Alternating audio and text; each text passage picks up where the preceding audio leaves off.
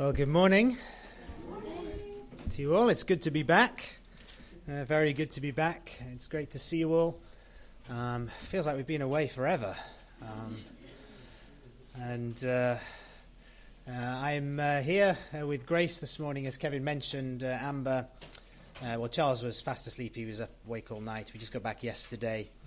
And, uh, of course, when you come back from uh, California, it's an eight-hour time difference, and they're eight hours behind. Um, it's not so bad going that way, but when you come back this way, um, uh, eight o'clock in the morning, when you're just about getting going here, is midnight bedtime over there. And so, so for the first few days, it's really difficult because uh, nighttime here is daytime there, and so you're struggling to sleep because you're wide awake. And then the moment it's, you know, time to get up and go is the moment you just want to close your eyes and fall asleep, you know, at seven, eight in the morning.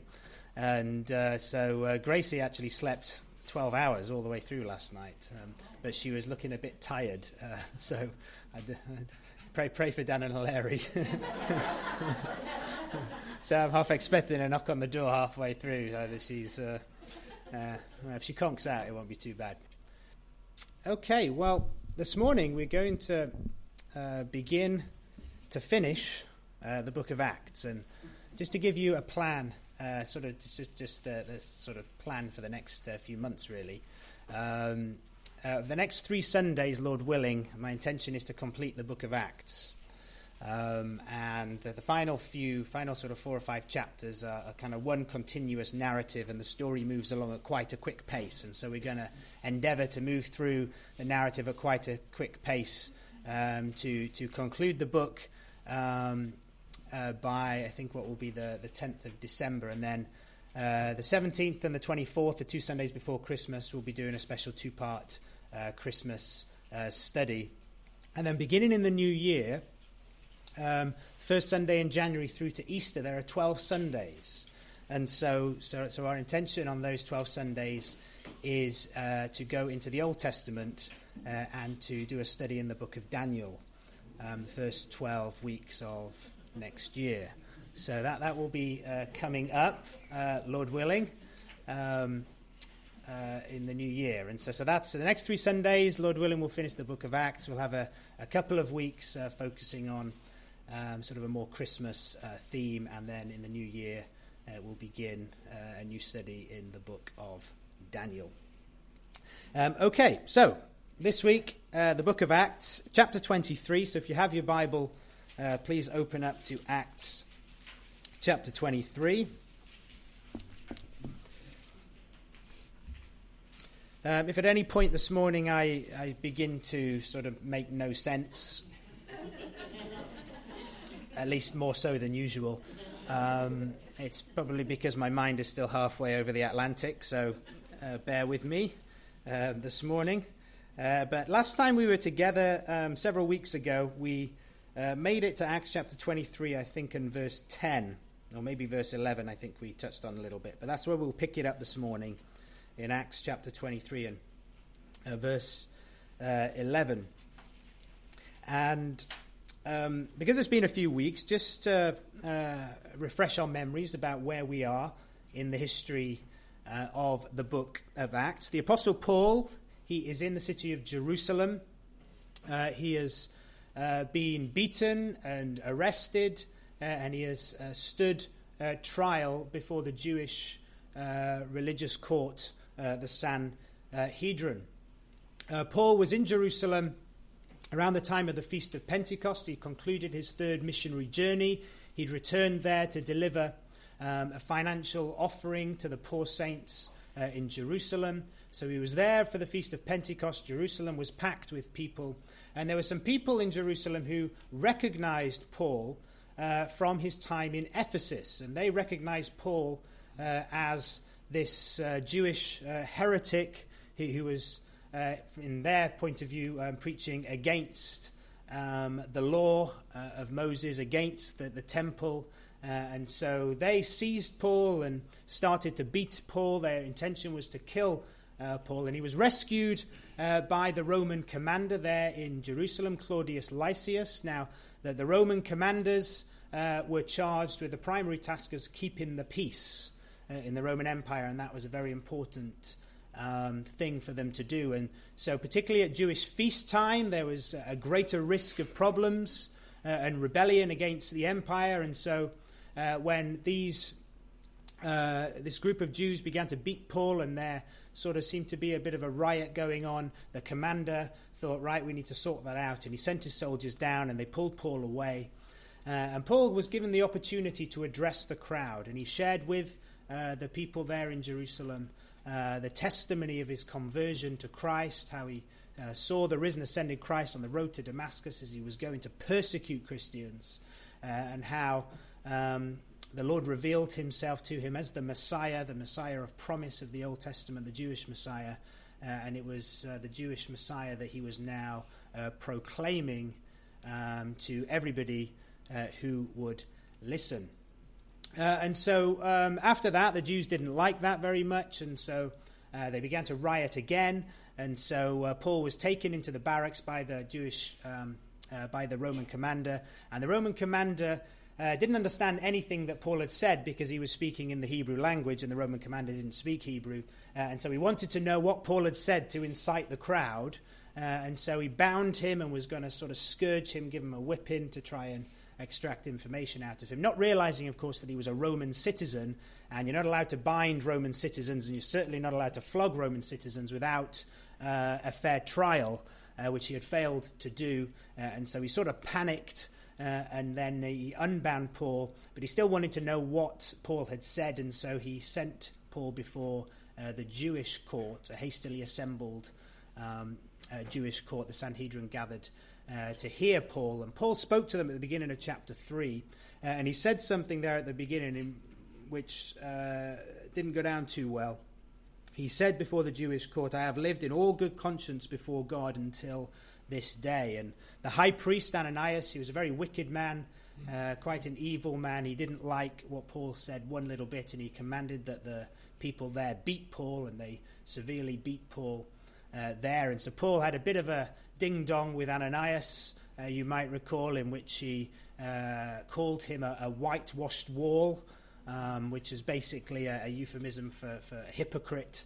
Um, you're supposed to be uh, ruling uh, and enforcing the law, but by having me beaten, you're actually violating the law. You're supposed to be kind of ruling. But Paul didn't realize he was the high priest, and he'd spoken quite disrespectfully, and it was pointed out to him that he was speaking to the high priest. And so Paul kind of acknowledged that that wasn't uh, the right way to speak to somebody who held uh, that office. Uh, but he looked around the room, and he realized that the room were full of Pharisees and Sadducees.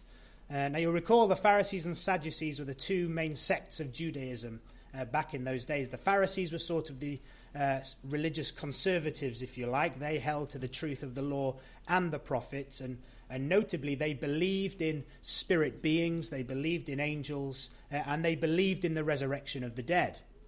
And the Sadducees, on the other hand, they uh, were what we might refer to as the, the, the liberals theologically. Um, they uh, held to the law of Moses only. They didn't believe uh, that the law of Moses uh, validated Uh, belief in spirit beings or a spiritual realm, or indeed the resurrection of the dead.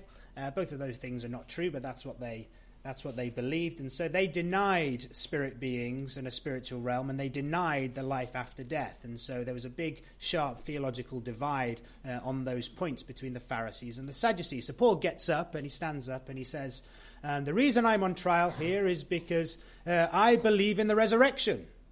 And the Pharisees were all like, oh, well, we believe in the resurrection too. And the Sadducees are like, oh, he's one of them. Quick, you know, off with his head kind of thing. And the Pharisees are like, no, no, hang on a second. He's actually one of us. No. And so they all start arguing. And uh, Paul has sort of set one against the other quite cleverly, really. Uh, and then another riot ensued, the third riot in, in about a week. Uh, and so Paul's rescued once again, and he's pulled out uh, of the riot. And that's where we come to really in, in verse uh, eleven. And so uh, in verse eleven, uh, we are told what happened then uh, the following night.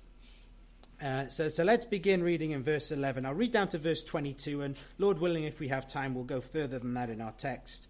Uh, but just here to get us going, um, we'll read from verse eleven down to verse uh, twenty-two. So Acts chapter twenty-three, verse eleven. Uh, the following night, the Lord stood by him, that is Paul, and said, Be of good cheer, Paul, for as you have testified for me in Jerusalem, so you must also bear witness at Rome. And when it was day, some of the Jews banded together and bound themselves under an oath, saying that they would neither eat nor drink until they had killed Paul. And there was more than forty who had formed this conspiracy. And they came to the chief priests and the elders, and they said, "We have bound ourselves under a great oath that we will eat nothing until we have killed Paul. Now you, therefore, together with the council, suggest to the commander that he be brought down to you tomorrow, as though you were going to make further inquiries concerning him. But we are ready to kill him before he comes near." So when Paul's sister's son heard of their ambush, he went and entered the barracks and told Paul. And then Paul called one of the centurions to him and said, "Take this young man uh, to the commander, for he has something to tell him." Uh, and so he took him and brought him to the commander and said, "Paul the prisoner called me to him and asked me to bring this young man to you, and he has something to say to you." So the commander took him by the hand, went aside and asked privately, "What is it that you have to tell me?" And he said, "The Jews have agreed to ask that you bring Paul down to the council tomorrow, as though they were going to inquire more fully about him. But do not yield to them, for more than forty of them lie in wait, men who have bound themselves by an oath that will neither eat nor drink till they have killed him. And now they are ready, waiting for the promise from you." So the commander let the young man depart and commanded him, "Tell no one that you have revealed these things to me." So let's pray. Father, we thank you for your word this morning. Uh, we thank you that your word is living and that it's powerful. Lord, that it has the ability uh, to change our hearts and, and lives. And Lord, we recognize our need uh, this morning. Lord, our need for change. And Lord, it's your desire for us, uh, Lord, that we would become more like Jesus, that we would grow in the knowledge of Jesus, that we would grow in the likeness of Jesus. And so we thank you that you've given us your word and that you've given us your spirit, Lord, to open our eyes, our spiritual eyes, to give us ears that we need to hear, uh, Lord, what you have to say to us. And so, uh, Father, I ask that by your Spirit you would work in each of our hearts, uh, that we may be encouraged and strengthened in our faith, uh, Lord, and that we might grow more uh, in the knowledge of you uh, and your will. And so, Lord, we commit this time to you now and ask that you would bless it, uh, Lord, and that you would do so ultimately uh, for your glory in and through each of our lives. We thank you in Jesus' name. Amen.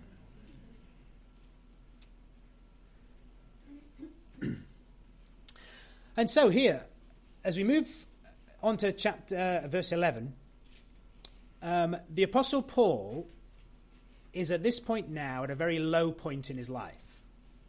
There are a couple of occasions during Paul's ministry in which he really hit rock bottom.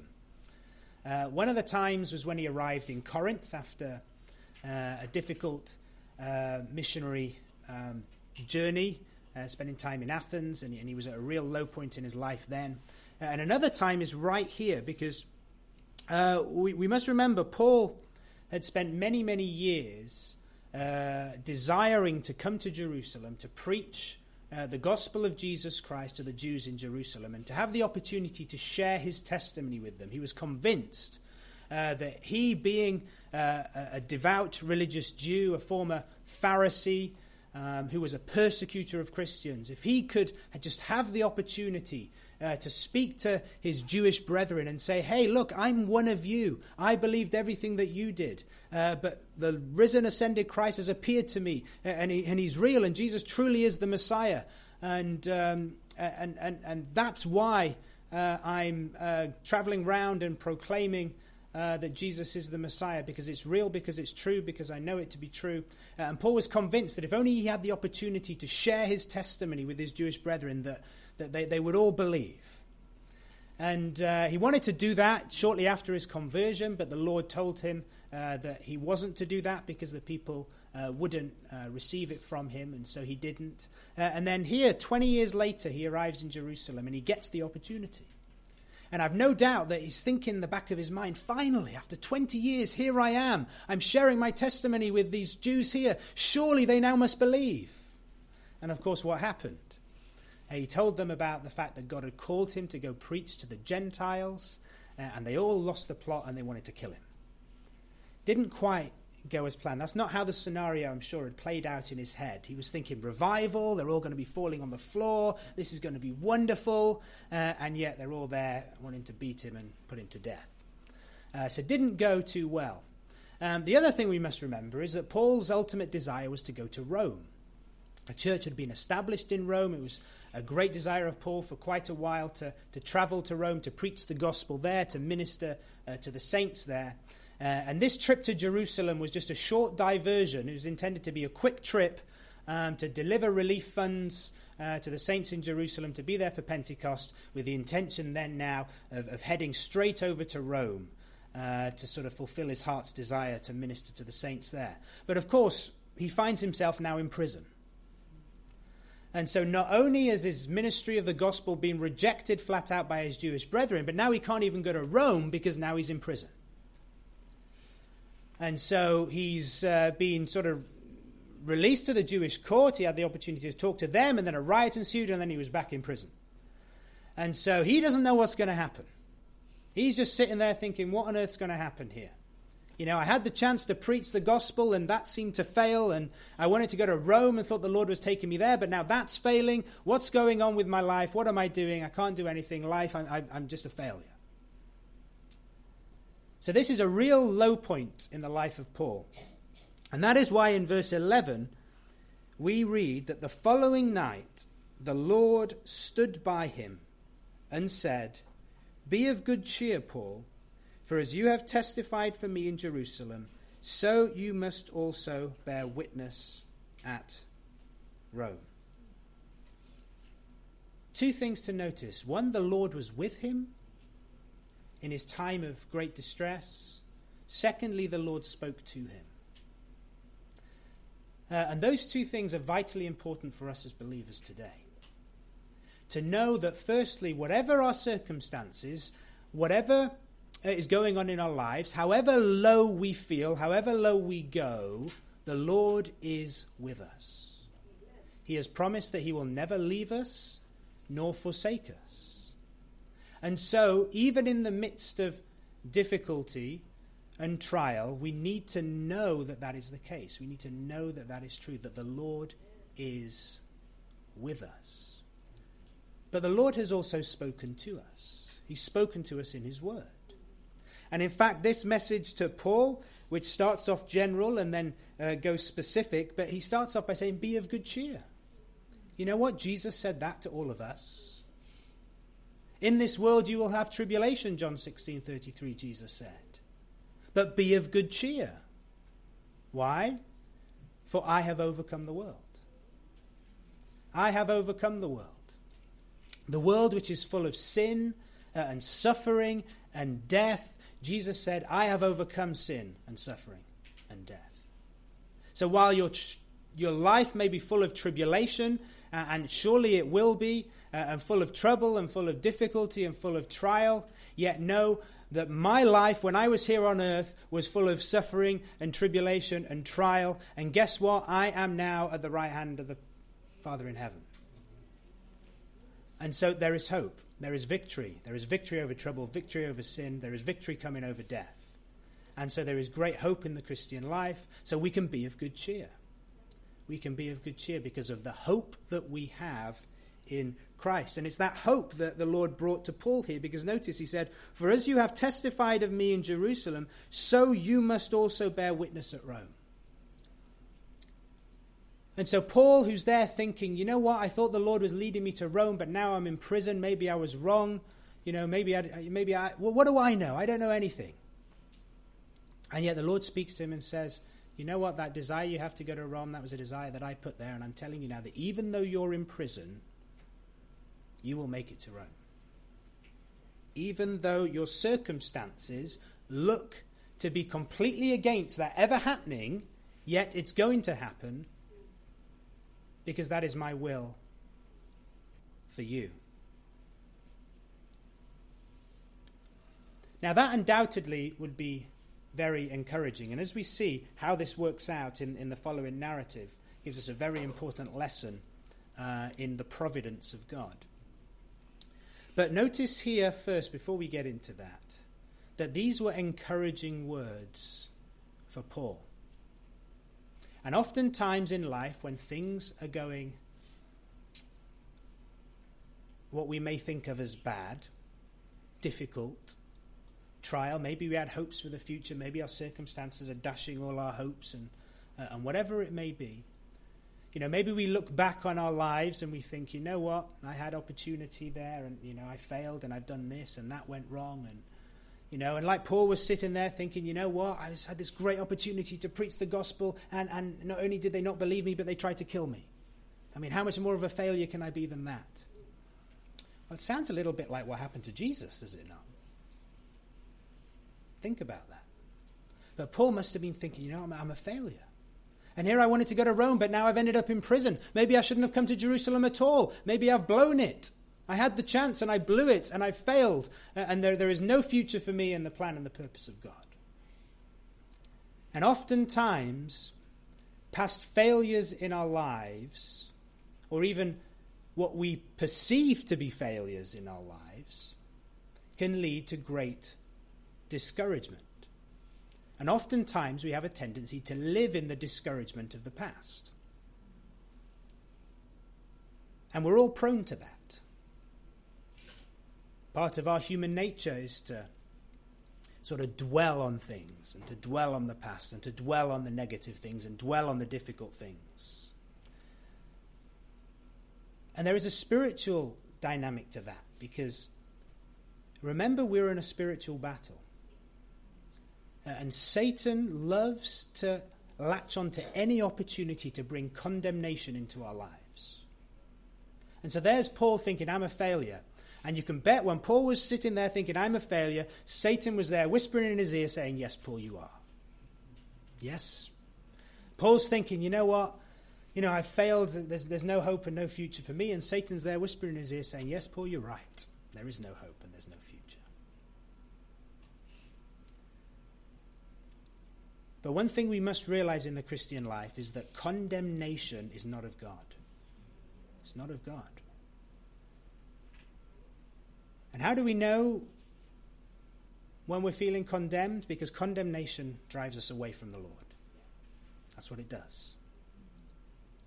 I'm a failure. You know what? I can't go to church. I failed. You know what? I'm a failure. I can't sing songs of praise to the Lord because I'm a failure. You know, I'm, I'm a failure. I can't pray. I can't read my Bible. And all of those thoughts are the fruits, the bad fruits of condemnation. They drive us away from the Lord. And of course, when we're discouraged and we think, you know what, I can't pray. You see, why does the devil make us think that? It's because praying oftentimes is the one thing we need to do the most. When we're failing and we're discouraged and we think, oh, I don't want to go to church. I can't go to church. You know why? And Satan says, yeah, you know, you're right. Don't go to church. And why does he say that? Because he knows that coming to church and being with in the fellowship of the saints is the thing that we most need in times of discouragement. And so condemnation is a tool of the devil that drives us away from the Lord. And we must recognize and remember the Lord is with us. He has spoken his word to us. And yes, if, if we have failed and there is sin in our past, then there is a genuine work of the Holy Spirit in bringing that sin um, to uh, just bringing us to the realization of that sin, convicting us of our sin. But of course, whenever there's sin involved, I'm not saying sin is a good thing, but when we look back on our life and sin is revealed, that is a good thing. Why? Because when sin is revealed, we can recognize it and we confess it before the Lord, knowing that he is faithful and just to forgive us our sins and to cleanse us from all unrighteousness. So if the problem is sin, that isn't a problem because Jesus has dealt with our sin. So the one thing that is the worst thing, in a sense, is the easiest thing to deal with because Jesus has already dealt with it through his death on the cross. And so if there is sin in our lives, we confess our sins. God is a God of love. And if you're a child of God, he is your father and he is a loving father and he delights in forgiving his children. Condemnation, the devil will say, you know what, you've blown it. You know, God's not interested in you. You know what, those sins that you've committed or whatever, you know, they're, they're too great. You had your chance. Your chance is gone. Forget it. Just, just get on with your miserable life. Well, thank you. That's really great. That's exactly what I want to do. But yet so often we kind of just sort of do that. You know, but the words of Jesus, be of good cheer. I have overcome the world. There is hope. There is forgiveness. And for Paul, there was hope uh, for the future. God was not done with him yet. And I tell you, if you are breathing here this morning, and I think most of you are, some of you I'm looking and I'm not so sure, but God is not done with you yet either. And whatever your past, whatever has happened in your past, whatever you've done, whether you've failed, whether you think you've failed, or, or whatever it may be, God has a plan and purpose for you today and tomorrow and for the future. And once he's done with you, he's going to take you home to be with him. But if you're still here on this earth, he has a plan and a purpose for you in this life. You need to know that and believe that. That is true. And so don't be discouraged by past failures. Don't live in the discouragement of past failures. Live in the hope of the gospel of Jesus Christ. That is what we are called to. And that is what we see comes to bear now in the life of the Apostle Paul. And so, uh, verse twelve, notice. Now remember here, so Paul is in an impossible situation. He wants to go to Rome. Now he's received a word from the Lord, you are going to go to Rome, but he's looking around thinking, hang on a second, I'm in prison. How on earth am I going to get to Rome? I, I, I can't do anything about it. I'm, I'm stuck. An impossible situation, right? And not only that, we see, um, if that isn't bad enough, there's a group of people that have a plot against Paul to kill him. And Paul certainly can't go to Rome if he's dead.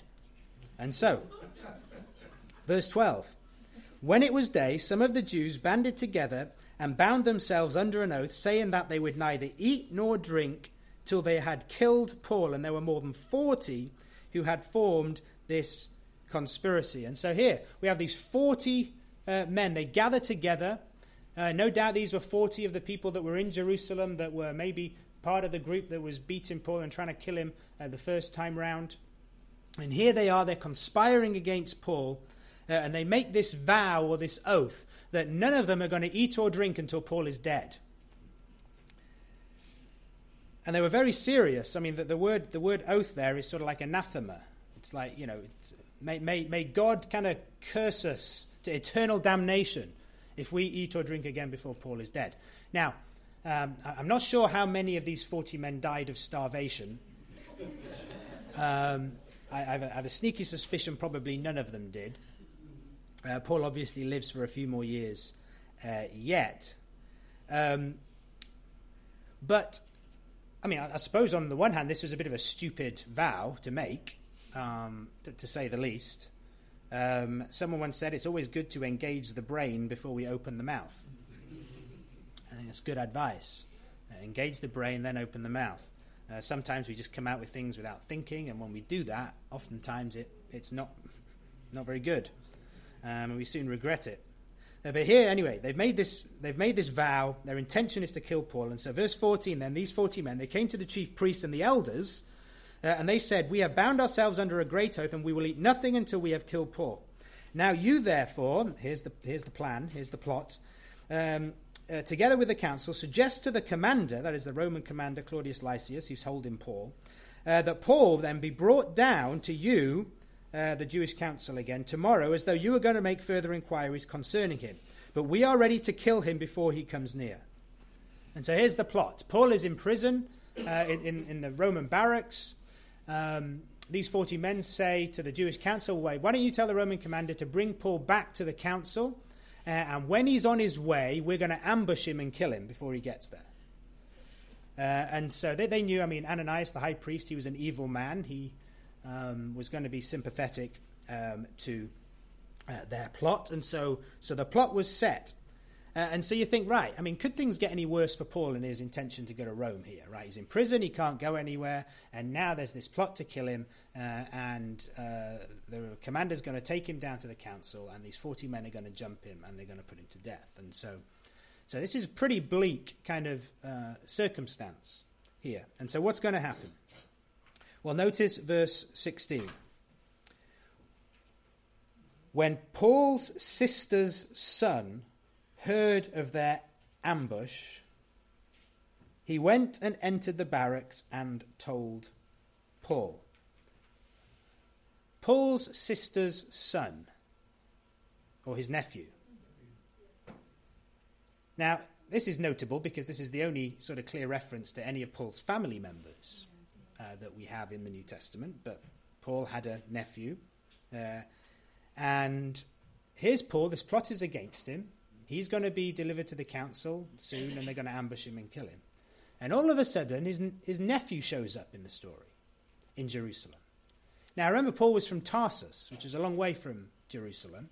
And so we don't know anything about the nephew, don't know whether he's living in Jerusalem. But, of course, this was the Feast of Pentecost, and so uh, every able-bodied uh, male Jew was required to, to attend this, one of the three feasts of, the, of mandatory attendance. And so, so he may just have been in Jerusalem for the feast. Uh, but somehow, and in some way, Paul's nephew just happened to be in the right place at the right time to hear about this plot to kill Paul. Now, it's a bit of a coincidence. It's a bit of good fortune for uh, the Apostle Paul.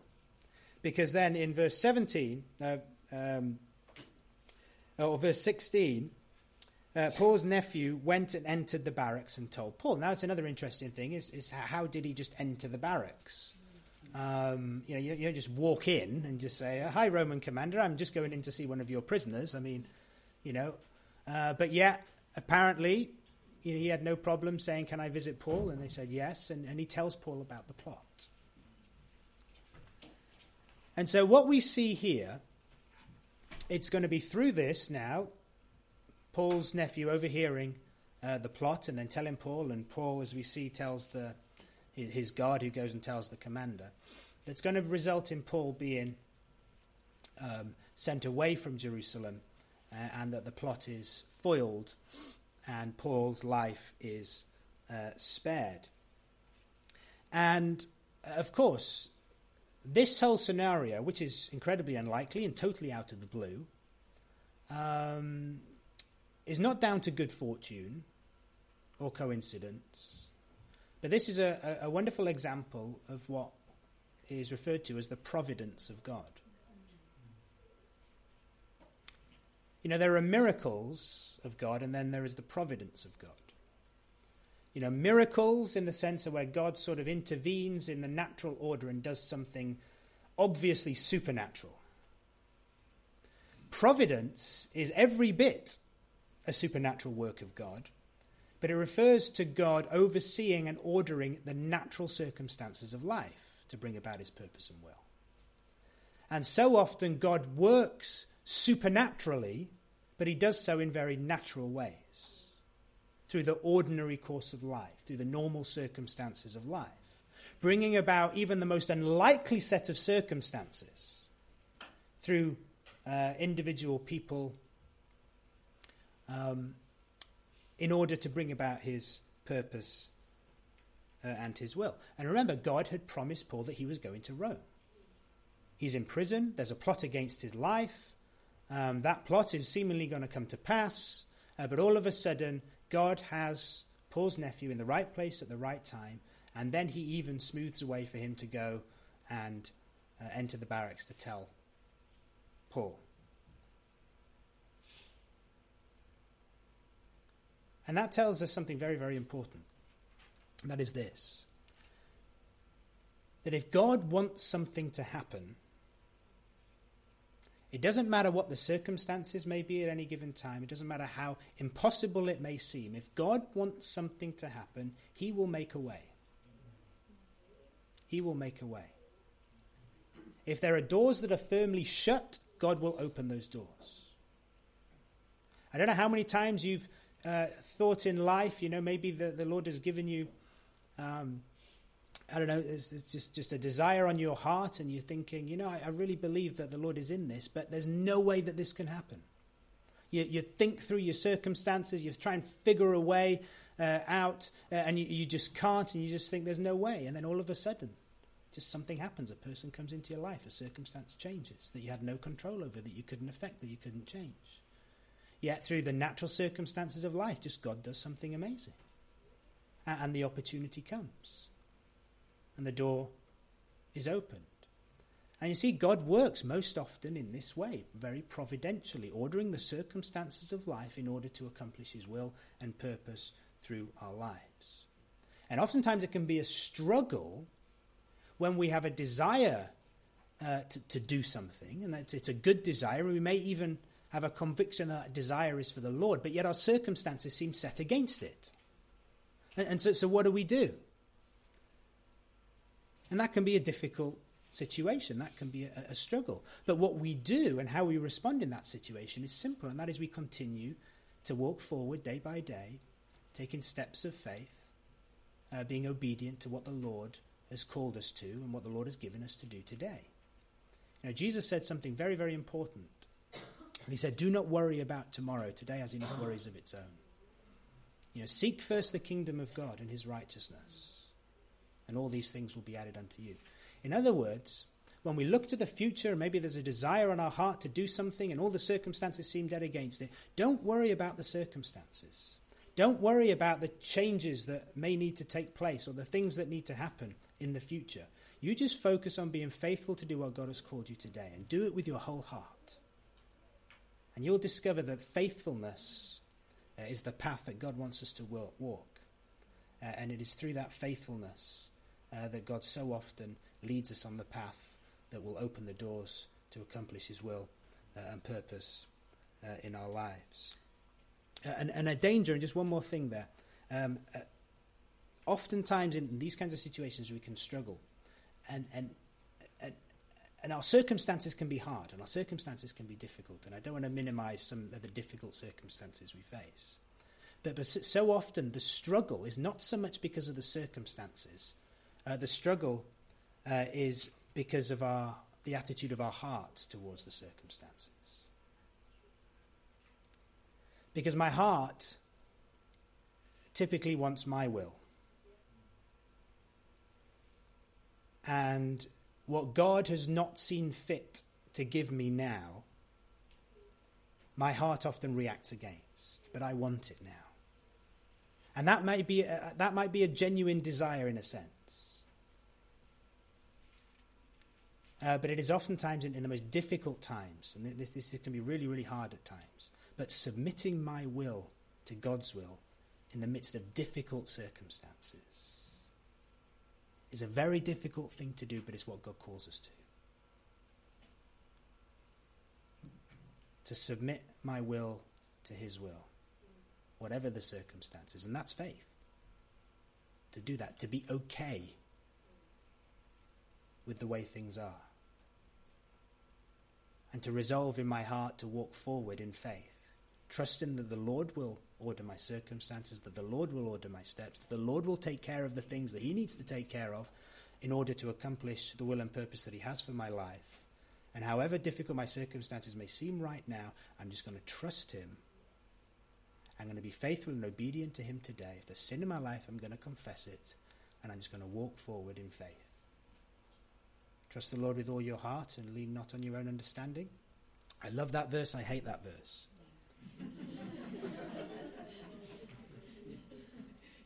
Trust in the Lord with all your heart. Oh, yes, yes. Lean not on your understanding. Oh, that's what that means. Oh, right. Okay. You know, trust in the Lord with all your heart. Okay, yeah, I, I think I can do that. But then when I realize that that actually means leaning not on my own understanding, oh, actually, that's a bit more difficult than it seems. Lay down my will. Trust the Lord to bring about his will. And then in all your ways acknowledge him. In other words, be faithful to the Lord today. Do what he has called you today with what he's given you today, and do it with all your heart, and the Lord will direct your path. You see, when Jesus in Matthew chapter six said, seek first the kingdom of God and his righteousness, and all these things will be added unto you, and don't worry about to tomorrow, he's basically paraphrasing Proverbs three, five, and six. Anyhow, so, let's see what happens. Verse seventeen. Paul called one of the centurions to him. Take this young man to the commander, for he has something to tell him. So he took him and brought him to the commander and said, Paul the prisoner uh, called me to him and asked me to bring this young man to you, and he has something to say to you. And so uh, again, and, and, and you see God's hand in all of this, because, I mean, wh- why would they care? You know, I mean, why why would they care? This this young kind of man comes in out of nowhere, and why why would they listen to him? But they do. And uh, so verse nineteen, the commander took him by the hand and went aside and asked privately, well, what is it that you have to tell me? And he said, well, the Jews have agreed to ask you uh, to bring Paul down to the council tomorrow, as though you were going to inquire more fully about him. But do not yield to them, uh, for more than forty of them lie in wait for him, men who have bound themselves by an oath, and they will neither eat nor drink until they have killed him. And now they are ready, and they're waiting uh, for the promise or the command from you. And so the commander let the young man depart, and commanded him, well, don't tell anyone that you've re- revealed these things to me. And then verse twenty-three, we find out what Felix, uh, uh, what um, Claudius Lysias did. Uh, and so, now in possession of this information, uh, he called for two centurions, saying, prepare two hundred soldiers, two hundred soldiers, seventy horsemen, and two hundred spearmen to go to Caesarea at the third hour of the night. Now, I want to say this is a guilty conscience right here, okay? This is complete overkill, but remember, Claudius Lysias was all, was already potentially in trouble because he'd already bound Paul against Roman law without a fair trial. And now, he, I mean, he, he's not being kind to Paul here. He's saving his own neck. Make no mistake about that. Because if Paul um, gets ambushed on his watch, and he's a Roman citizen and he'd done nothing wrong, Lysias would be done. Not only would he be sacked, he'd probably be killed um, for, for failure. So, so he's... So so two hundred soldiers for Paul, right? They go, they're going to ship him off. two hundred soldiers, seventy horsemen. Uh, and then the third hour of the night, after, after dark, nine o'clock at night. Uh, and twenty-four, provide mounts to set Paul on and bring him safely to Felix, uh, the governor. And so he writes a letter then uh, to Felix, the governor, who's based in Caesarea, uh, the governor of the Roman province of, of Judea. Uh, and, and, he, and he wrote a letter. And so here's the letter, verse twenty-six. Claudius Lysias, to the commander in Jerusalem, to the most excellent governor Felix, greetings. Uh, this man, speaking of Paul, was seized by the Jews and was about to be killed by them. Uh, coming with the troops, I rescued him, having learned that he was a Roman. Um, now, that's not quite how it went down, right? I think you remember remember the story here. And so, so, so here's, here's the thing. Uh, here's Paul, this poor innocent fellow who was set upon by these bad guys, but, but me, the knight in shining, I came and I rescued him. Um, uh, because I learned he was a Roman. Now, of course, you recall what he didn't find out that he was a Roman. He didn't care. He just sort of grabbed him, arrested him, bound him, and was going to flog him. Um, but obviously, he's not going to say that because he'd be in trouble. Um, so he's a bit economical with the truth, shall we say, uh, to make himself look good. And so, verse twenty-eight: when I wanted to know the reason they accused him, uh, I brought them, I brought him before their council, and that was kind of true. Uh, I found out that he was accused concerning questions of their law, but had nothing Uh, charged against him deserving of death or chains, also true. And when it was told me that the Jews lay in wait for the man, I sent him immediately to you and also commanded his accusers to state before you uh, the charges against him. And that's a little bit of passing the buck, really, um, right there. But he's going to do it anyway.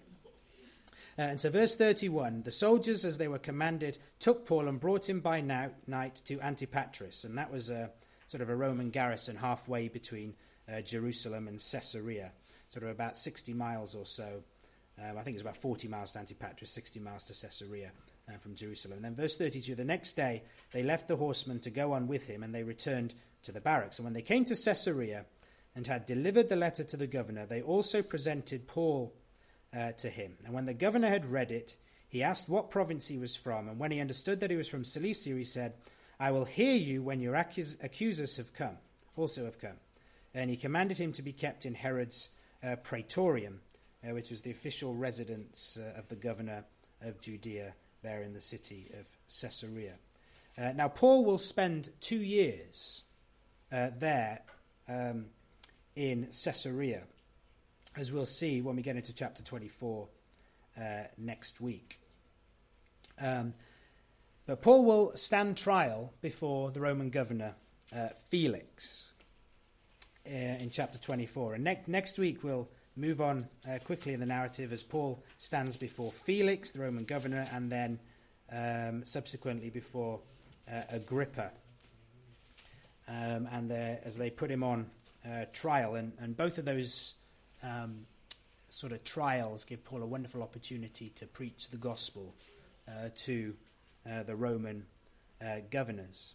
Uh, but just in conclusion for this morning, just just two two simple points by way of re- reiteration of what we looked at um, this morning. I think I think two big lessons that we take away from chapter twenty-three are firstly um, the sovereignty of God and his providence uh, in circumstances. Re- remembering God knows all things and ultimately is in control of all things.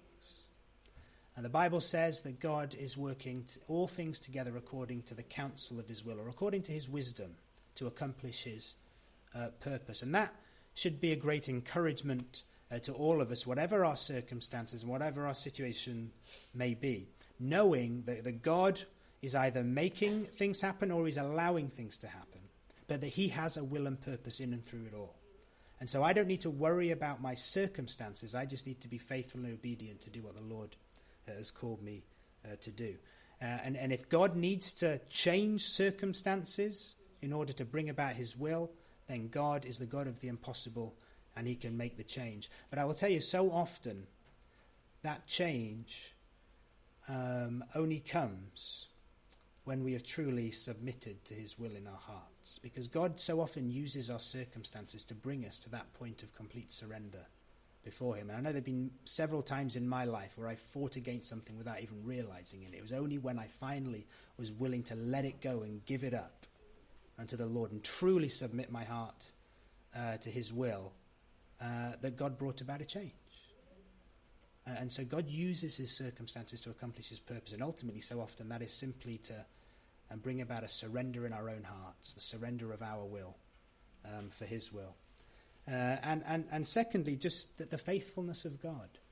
You know, God is a faithful God. Even when we're faithless, God is faithful because it's who he is. He cannot deny himself. And we see that in the life of Paul because, you know, was God not faithful to Paul? You know, even in the midst of his difficult circumstances, he was beaten, he was arrested, he was in prison, but yet God preserved him, he sustained him, he strengthened him when he needed strengthening, he ordered his circumstances when he needed things to change, when he needed to be saved, to bring about his purpose and will. God was faithful uh, in the life of Paul. Uh, and God is the same God today. God doesn't change, and so... You know, one of the great things about the faithfulness of God is that I, I can guarantee that every one of you here who is a believer in Jesus Christ can tell, uh, can give a testimony of the faithfulness of God in one way or another in your life up until now. And if you look back at how God has been faithful to you in the past, that is always an encouragement because you know that God's faithfulness in the past is always a promise of his faithfulness in the future because God doesn't change. And so if God has been faithful in the past, he will remain faithful because that is who God is. He is a faithful, faithful God. And so that gives us great hope and great peace and great rest, even in the midst of trouble. As Jesus said, in this world you will have tribulation. It will happen. It's inevitable in this fallen world in which we live. But be of good cheer. Why? Because Jesus said, for I have overcome the world. And that is the basis of our hope. And so let us keep our eyes fixed upon Jesus, who is the author and the finisher uh, of our faith. So let us pray. Father, we thank you for your word this morning. We ask that you would bless your word to each and every one of our hearts. We thank you, Lord, for your faithfulness to us. Uh, we thank you for your grace that sustains us, that strengthens us. We thank you for your word, Lord, that is so rich, uh, Lord, to, to nourish us. Uh, Lord, spiritually and to encourage us. And so, Lord, we pray, uh, Lord, that you would help us, Lord, to move forward in faith in these things that we've talked about this morning. That, Lord, you will help us, uh, Lord, to, uh, to seek first your kingdom today. Lord, that you would help us, even in the midst of trial and difficulty, to, to fix our eyes upon you and to trust you truly. Lord, surrendering our will, Lord, unto yours. Lord, so that you may have your way, Lord, in us and that your purposes may be accomplished through us. Lord, and I pray, Lord, if there's anybody here this morning that is, is in that place, that place of surrender, even through difficult circumstances, and they are looking and waiting and hoping for you to move and to work in their life. Lord, we pray, Lord, that in according to your sovereign will and purpose, uh, that you would do just that.